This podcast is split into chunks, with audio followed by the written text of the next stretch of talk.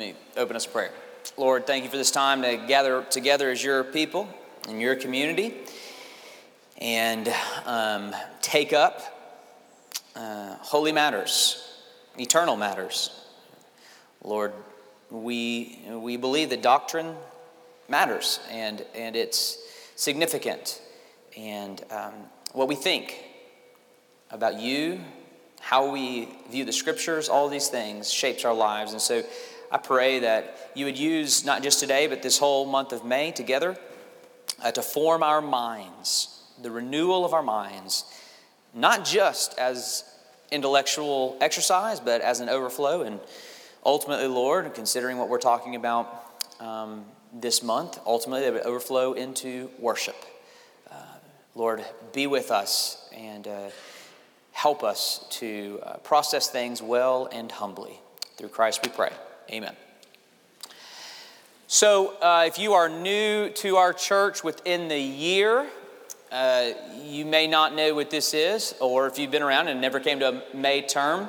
Uh, several years ago, our uh, leadership, the elders, decided um, that they would like a platform for uh, me as kind of the lead teaching pastor to be able to uh, do some teaching. Um, you obviously hear preaching often, and occasionally and there's some opportunities for me to do some teaching. But um, that, that one of my roles at Tate's Creek is to be the, uh, um, the, the, the lead teacher, preacher of the church. And so it's important for me to have opportunities to do some of that teaching. And so the idea was to take some of the things that we get the most questions about here at TCPC, and to just take a month off from adult and teenage Sunday school, take a month off, gather in one room, and let me teach on those different subjects. Um, and it's and it's good to do this uh, together here, but a big another big part of it is to get these things recorded and online so that they can become a resource for us, for you. Um, to share. When we get those questions, we can have people listen. So I think it's began, I think goodness, I think we're maybe in the, the uh, fourth year of doing this. I think so, yeah, because the first, the first time we did a, a, series on our practice of covenant baptism, infant baptism, uh, we, did a, uh, we did a series on kind of the reformed view of salvation, election, predestination, all of that crazy stuff we believe. Um, last year we did one on covenant theology. And uh, this year we're going to pick up a topic that has more, perhaps you could say it's certainly a doctrinal theological topic, but it has more uh, practical implications and applications, and it is the study of a theology of worship. Uh, obviously, um, you, um, if you're coming from another tradition, which uh, every foundations class we do now, it's that. Uh, there are very few people coming uh, to us from a Reformed Presbyterian background. So if you're coming from another tradition, there are doctrinal stuff that you're kind of processing. But another big one is worship stuff. Um, we obviously have a very high theology of worship. Um, it's, it, we, we totally understand that in the current climate of Christian worship, uh, we are a little bit different. And, um, and we're okay with that tension. We're, we we try to do it well, we try to embody it well, and we try to explain it well. And so, uh, this is going to be uh, my attempt to give uh, a teaching, um, explanation, one might even say defense, for worship.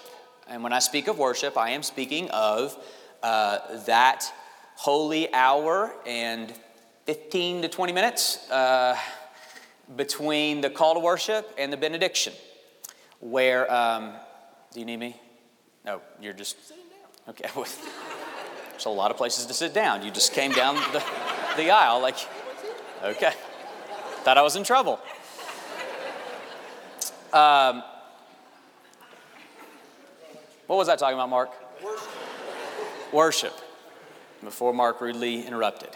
Um, we are talking about that specific time, what we do here uh, both here and our downtown campus. We're going to talk a, talk a little bit about that too.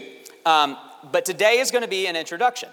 to the theme of worship. Maybe, maybe you could say a, a theology and definition of worship. And here's how I'm going to come about it I'm going to look at worship broadly defined.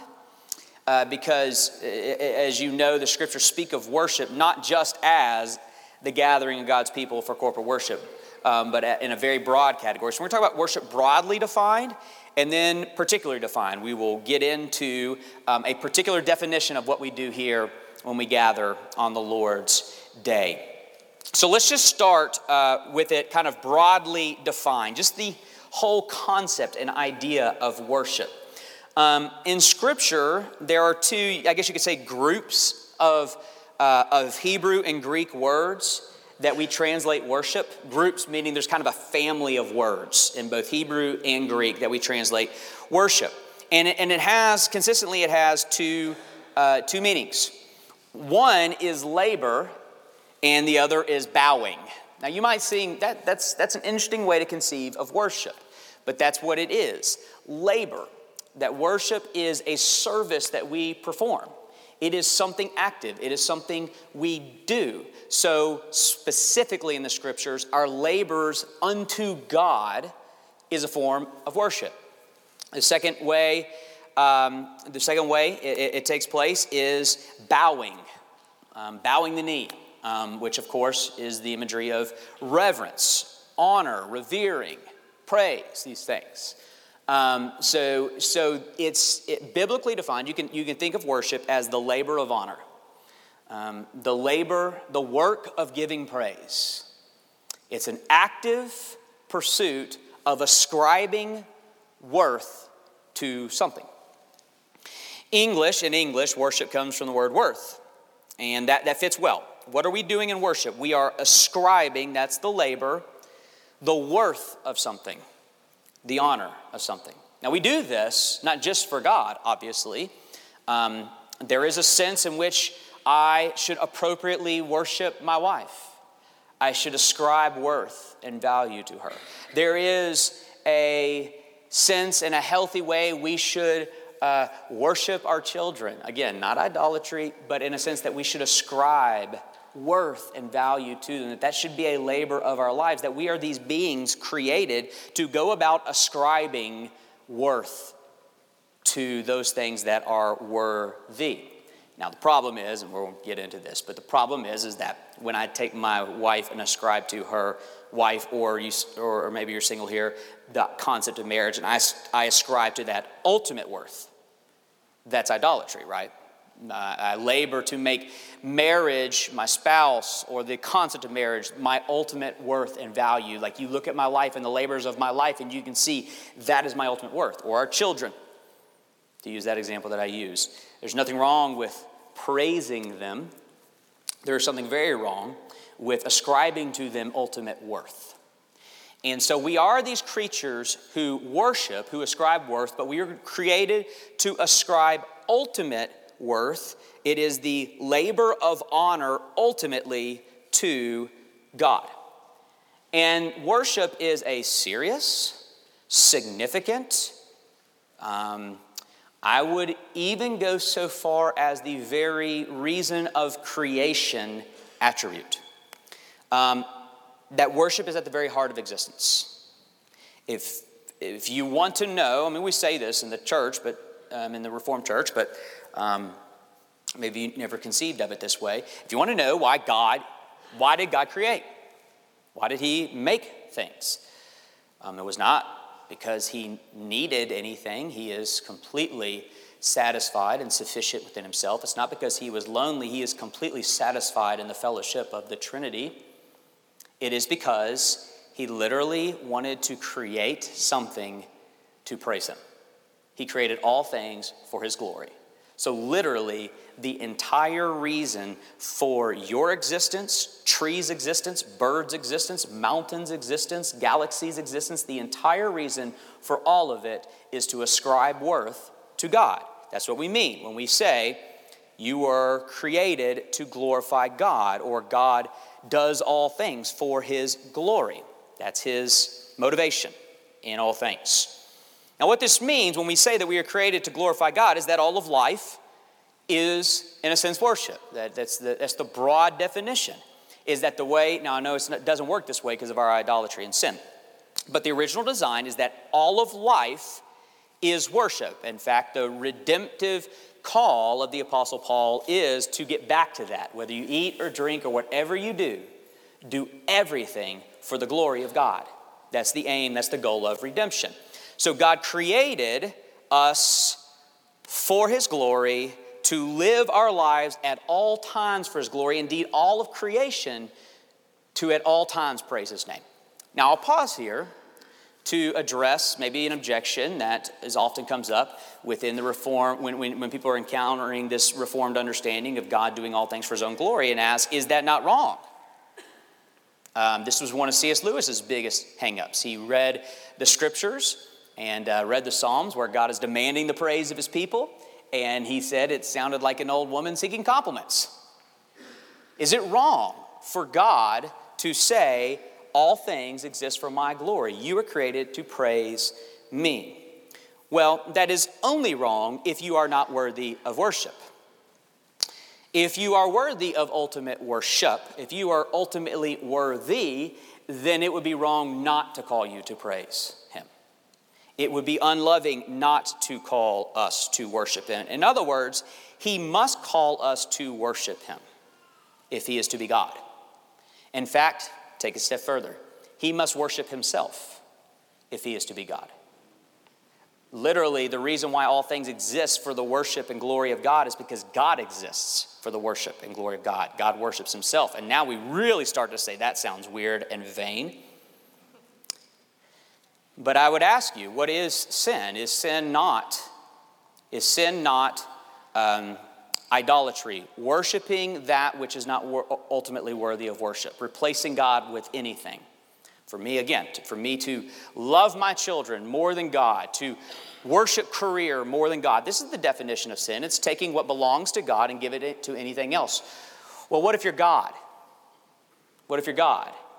Then it is evil, it is sinful to worship anything higher than yourself. To be God is to be the one existence that exists for his own praise and worship and calls us to do that. And it's loving for him to do that. Again, what is love? Love is I want what's best for you, and I'm going to fight for that. Well, what's best for you? Well, you were created to worship and glorify God. So, what's best for you is to glorify God. So, it's loving for God to say, Glorify me, praise me. That's actually what's best for you. That's actually what you were made to do. So, this God centered view of God and creation at first appears to be offensive, but in the end of the day, it is exactly what God has created all things to do. And it must be said that we cannot turn off the worship instinct. What I mean by that is worship is inevitable. That's what you were created to do. You are doing it right now at all times. What's wrong is worshiping other things ultimately. What's wrong is when we replace anything, if we replace God with anything as our ultimate praise and worship. So you cannot turn off your worshiping instinct. You're going to worship something. What the call is, is, is, is that that worship would be re- redeemed back to its original resting place, which is God. And by the way, when God is loved ultimately, everything else is loved rightly. To love to love and worship anything other than God, you will destroy that and you'll destroy yourself. So, whatever your idol is, you're going to destroy it, it's going to destroy you. Then to say repent of that idolatry is not to say don't love that. It is to say I will love God ultimately, and by love, loving God ultimately, it rightly orders my other loves perfectly. So to worship God ultimately creates a person who loves things rightly, proportionally. So I love my wife rightly when I love God more than my wife. It's like to, to worship God is like the sun at the center of your soul, and everything that gravity perfectly orb, um, everything perfectly orbits around the weightiness of that glory. So, worship is at the heart of existence, at the heart of our very God. And because of that, worship becomes the meta narrative of the entire story of Scripture. So here's the story of Scripture. You often hear us talk about it as creation, fall, redemption. God created all things, we fell, God's redeeming all things. Add one more step glorification. Creation, fall, redemption, consummation. Well, that's true, but what is the overarching reason for that? What is the overarching pattern for that? And it is worship. Worship is the, the meta narrative, the greater narrative of all of Scripture. And it goes like this Creation, God, God created us to worship Him, ultimately, Him alone. Fall, we turned away from that and chose to worship ourselves, crafted for ourselves our own idols. Redemption, God is redeeming us back for the praise of His glorious grace, Ephesians 1, and all over the New Testament. Redemption is rooted in the praise of glory. So here's, here's what it means. John Piper famously says worship exists, excuse me, missions exist because worship does not. So redemption is not fueled in you getting saved and going to heaven. Redemption is not fueled in you getting your life better and healing and fixing your family. All those things are great things that happen. But ultimately, missions and redemption exist because worship doesn't because this world is supposed to be glorifying God and it's not, because Lexington is supposed to be bowing the knee to Jesus and it's not. And so, redemption and evangelism is our effort to, to, to, to invite the world to praise its creator and to restore the worship that the creation was supposed to offer unto God. And then consummation will be the return of worship where the glory of God covers the land as the waters cover the sea, where every tongue, tribe, and nation will praise God. So, really, the whole thing can be spoken of as worship. I created you to worship me. You're not worshiping me. I'll save you so that you can worship me and so that you can tell others, and the whole world will worship me. That's what he's doing. He's gaining back his worship. So, broadly defined, worship is this labor of praise that we are to give to God in all things that we do. But when we use the term, what are we typically talking about? We're typically talking about an hour and a half that we do on the Lord's day. And I'll just say this that's not necessarily wrong. Because the scriptures speak of worship both in this broad sense and in the more narrow, particularly defined sense. And that is, that's been there from all the beginning. All of life is worship unto God, but there are also unique and special times of worship of God. And that was in the original creation before the fall. Uh, do you remember? Um, do you remember in Scripture uh, it, it, before the fall? Do you remember what instigated the fall? Is um, Adam and Eve said, "We heard the sound of you walking in the garden, and we were afraid, and so we hid ourselves." Now, that, of course, the main point of that is about sin and the fall. But, but, but what's interesting about that is, is God not omnipresent? Yes, of course He is. Is God not there, so to speak, before that? Yes. But even before the fall, there seemed to be these unique moments of fellowship and worship of God. We heard the sound of you. Now, before the fall, they would come running to that sound and have this rapturous moment of worship with God. But they were set aside unique times of fellowship and worship of God where we just stop everything and praise God. John Frame explains it. By the way, John Frame really influences me on, on, on my thinking on worship. So I'm just throwing that out so um, you know that intellectually. Um, but John Frame tells it like this Suppose, your, um, suppose your job is to uh, serve in a palace, and, um, and everything you do in, that, in, in a king's palace is, is is important. It's for the king, it's noble work. Uh, when you're cleaning the palace, it is service unto the king. It is you, when you step into the palace, you, you, you know that you're on sacred ground and all that stuff. All that you do there, all that you do there in the palace is significant and important. But, but then, then there'll be those moments when the king walks by and, and you bow and you stop everything you're doing and you are in the immediate presence. And there is something more significant about those moments. It's the difference between serving in the palace and that moment where the king walks by and he looks at you and you stop and you bow and you honor him.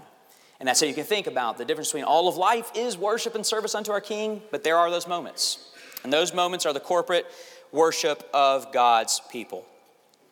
Uh, let me give you just kind of a brief summation of it in Scripture uh, of, we're talking about specific, particularly defined corporate worship. Um, like I said, even pre fall, you, you, you, see this pattern. Um, in the Old Testament, of course, you have Exodus 25 through 28 is the tabernacle, right? where God wanted, wanted Israel to construct a meeting house for unique purposes of worship. All of life's worship, but I've got a tabernacle where something different happens there. And then, of course, under Solomon in 1 Chronicles 28, you have the construction of the temple, a permanent house, much like the tabernacle, but a permanent residence for God's people to come and worship Him. What happened there in the temple, sacrificial worship, that's, of course, what's most known for is the, the sacrifices, the sacrificial worship, uh, but also prayers, teaching, confession, vows, singing of praises. This was done with God's people together in the temple. And then this develops, and honestly, it's kind of obscure how this did develop. But um, what happens by the time we get to the New Testament is there's this system of synagogues. And the synagogue would work more like our churches work. Um, more like we think of what we do here. They, they held services on Sabbath. Um, there were no sacrifices. Sacrifices were, were, still reserved only for the temple, so you couldn't do the sacrifices in, this, in the synagogue. Um, there were services held on the Sabbath. Um, there was prayer. There was study and teaching of Scripture. There was song. Uh, Jesus affirms this by himself attending services in the synagogues. He taught in the synagogues and so forth. And that synagogue system for reasons that we're not going to get into. If you want to kind of understand how this all works, you can go back and listen to covenant theology last year. But that, that synagogue system kind of is what became the New Testament church. From the beginning, Christians met on the new Sabbath, the day of resurrection. Uh, so, so it moved to Sunday, the first day of the week. The day of resurrection is, is they, they believe the resurrection changed their Sabbath. And the main focus of that time was prayer, song, the study of Scripture um, both the, both the um, Old Testament we have, but also the apostolic teachings um, and the breaking of bread, the sacrament, partaking of sacrament. But as we will see, other things were included in New Testament worship. So, what we see in Scripture is that all of life is worship, but there are unique set aside times of holy worship before the fall, um, within the Old Testament, in the New Testament, and this lecture series is going to focus on that particular definition of worship. Now, by way of introduction here, what I want to do is consider the governing rules of worship. That's, that's how I'm going to introduce the whole thing. Is, is by, I mean, I suppose all that has introduced it, but, but I'm going to get us going down this road by talking about um, by talking about the governing rules of that particular set aside time of worship. Now, right off the bat, you might say, hold on, God has rules? That's news to me. And I would say, yes. Worship is regulated by preferences, just not yours. Right?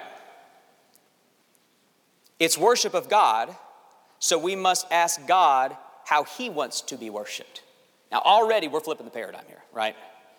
Already I'm saying worship does not exist for your preferences or even the preferences of outside, à la, the seeker sensitive, seeker sensitive movement, all this stuff. No, no, we, we do consider preferences here, but they're God's preferences.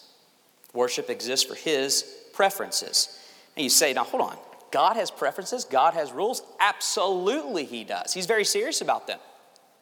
Genesis 4 God did not look with favor upon the worship sacrifice of Cain. Leviticus 10 1 through 3. You want to know if God has preferences? Read that passage. Nadab, Abihu are destroyed because they offered unauthorized fire before the Lord contrary to his command. He said, Worship me this way. They said, We'll throw in a little of this. Struck dead. Exodus 20, the first four of the Ten Commandments deal with his preferences of worship. Number one, forbids the worship of any other God. Number two, forbids the crafting of idols for worship, even if you were to use an idol for him. The Protestants were big on this, with the Catholics, obviously. Number three, forbids the defaming of God's name the antithesis of worship is to take the Lord's name in vain. Number four forbids, or actually requires, excuse me, that we remember the Sabbath as a holy day devoted unto worship. So already we see applications emerging from this. Modern worship considers my preferences and the preferences of outsiders without really giving a thought to the preferences of God. So, what are the preferences of God? What, what, what are the, the instructions, the, the rules of worship? How does God want to be worshiped, in other words? This was a huge question coming out of the Reformation because the Latin Mass had become full of wrongful practices. Many of you don't know, yes, the, yes, the uh, Reformation was motivated by justification by faith alone and the recapturing of the gospel of free grace, but it had a huge, it was one big worship war. and it was because the Latin Mass was just out of control with all of these crazy practices. And the Reformation was in large part motivated by worship. And what came out of worship, and this is very important, you maybe have never heard this term before, but it is very important to our tradition and you'll hear me reference it quite a bit. What came out of the Reformation is this thing called the regulative principle of worship. Regulative principle of worship. What is the regulative principle of worship? It is this Whatever elements of worship are prescribed and demonstrated in Scripture are the only way we are to worship. God has preferences. What are his preferences? Well, we should probably turn to the Bible. What do we see in the Bible? The scriptures have, what I'm saying here is that the scriptures have more than a veto power when it comes to worship, saying you're not allowed to do something because scripture forbids it. True, but it goes further. The scriptures have prescriptive power when it comes to worship. You are only allowed to do what the scripture prescribes. Throughout the scripture, you survey scripture, God is always telling us how he wants to be worshiped. And the regulative principle of worship says that's how he is to be worshiped. Westminster Confession of Faith 21:1 says this The acceptable way of worshiping the true God is instituted by Himself. I'll tell you how I want to be worshiped. And so limited by His own revealed will that He may not be worshiped according to the imagination and devices of men or the suggestions of Satan under any visible representation or any other way not prescribed in the Holy Scripture. Now, this does not mean, I mean, regulative principle of worship. What have I got myself into at this church? I mean, this does not mean like no flexibility, no creativity, no contextualization of worship practices. It only means that God has regulated worship to certain practices.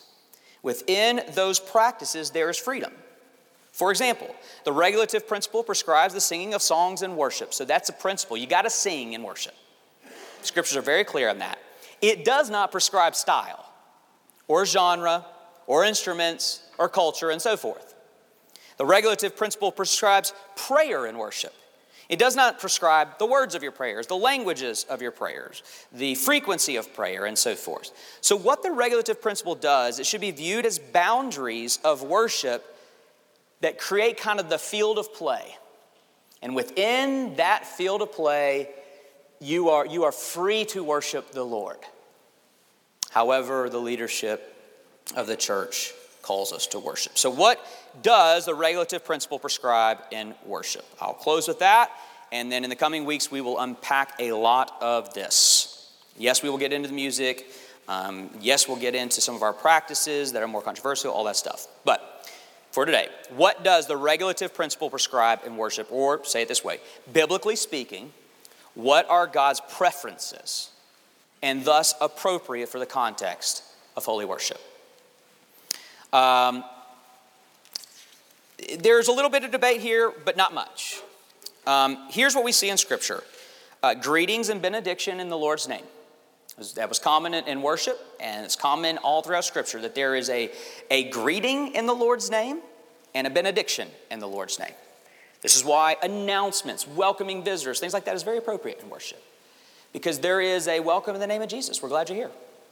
Um, and there is a benediction in the name of Jesus. Public reading of Scripture, obviously, is paramount to worship. So public, the Scripture should be publicly read in worship. Preaching and teaching of Scripture goes without saying. Preaching and teaching of the Scriptures, not just read, but expounded upon by an ordained minister of the church, preaching and teaching of Scripture. Prayer, of course. Uh, but again, what we see in Scripture is pray, prayers of praise, petition, lament, confession of sin, repentance, thanksgiving, intercession, and we can go on and on and on with the different types of prayers we see, but you got to pray and worship. You got to pray and worship. Song, of course. You got to sing and worship. Again, the regulative principle does not say this is how you try to, you, this is how you must sing and this is how you can't sing or anything like that. Um, there are guiding principles that we're going to get into about that. Um, it does go beyond regulative principle. We, we, there are guiding principles about um, song, and we'll get into all that. But sing. Uh, vows.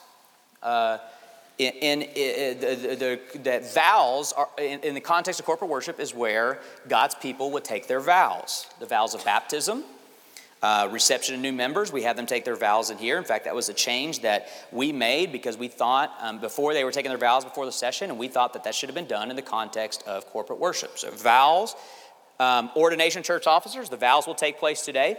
Marriage in the early church, obviously, marriage ceremonies took place in corporate worship.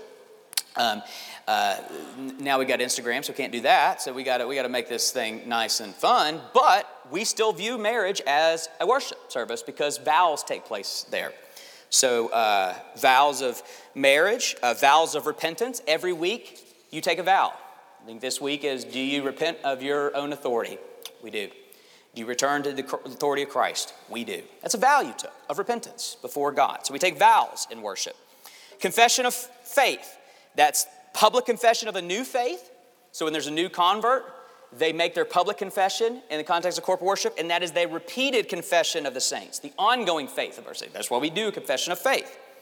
Sacraments, of course.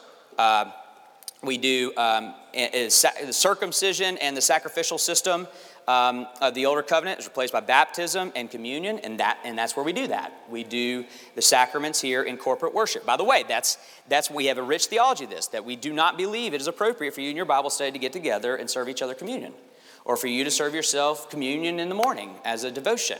Um, we, we do believe that communion, the sacrament, should be partaken of in the context of corporate worship. Collection of offerings. We bring our gifts and sacrifices to God and His purposes. We see that all throughout Scripture.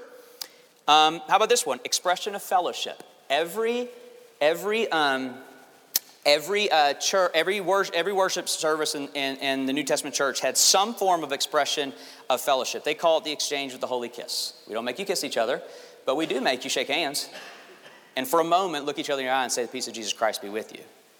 Um, that's a significant moment where we are expressing our fellowship with one another, publicly recognizing and giving thanks for this unique fellowship within the community. Um, things like that fall under this expression of fellowship would be like testimonies or commissions, just acknowledging the fellowship of the church. And the last thing is church discipline. The early church did church discipline in worship. The verdicts of church discipline were announced publicly in worship. And you need to know that we will do that. Um, church discipline is, is we do that um, behind closed doors, it's very secret, stuff like that. But the verdicts of the church are announced in the corporate worship, and there's reasons for that. So, the, the regulative principle does not mean you have to do these things a certain way. They are principles of worship that guide how we enact them. But the re- regulative principle does mean that we have to do these things, but we don't do them every single time, but we have to do these things, and, and this is where it gets controversial to the modern church, the regulative principle means that we cannot just do worship however we want. Whatever I want to do, that's what I'm going to do and call it worship. We do worship according to the preferences of our God. He is the one who is being worshiped. I am not. I want us to consider Him, not me. And so the regulative principle uh, devises boundaries from which we can worship. Outside of these boundaries is not appropriate for the worship of the living God. Implication there are things that are not appropriate for the worship of the living God. And we're out of time, so I won't get into those. How convenient.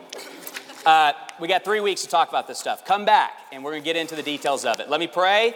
And um, if you're going to this service, stay. If you're not, get out. In like one minute, get out. Like 30 seconds, get out of this sanctuary if you're in the first service. Love y'all, but leave. Bye. Lord, thank you for this time. Jesus, we commit now holy worship to you. You are good, and we have gathered to worship you. Bless the second service as you did the first. In Jesus' name, amen.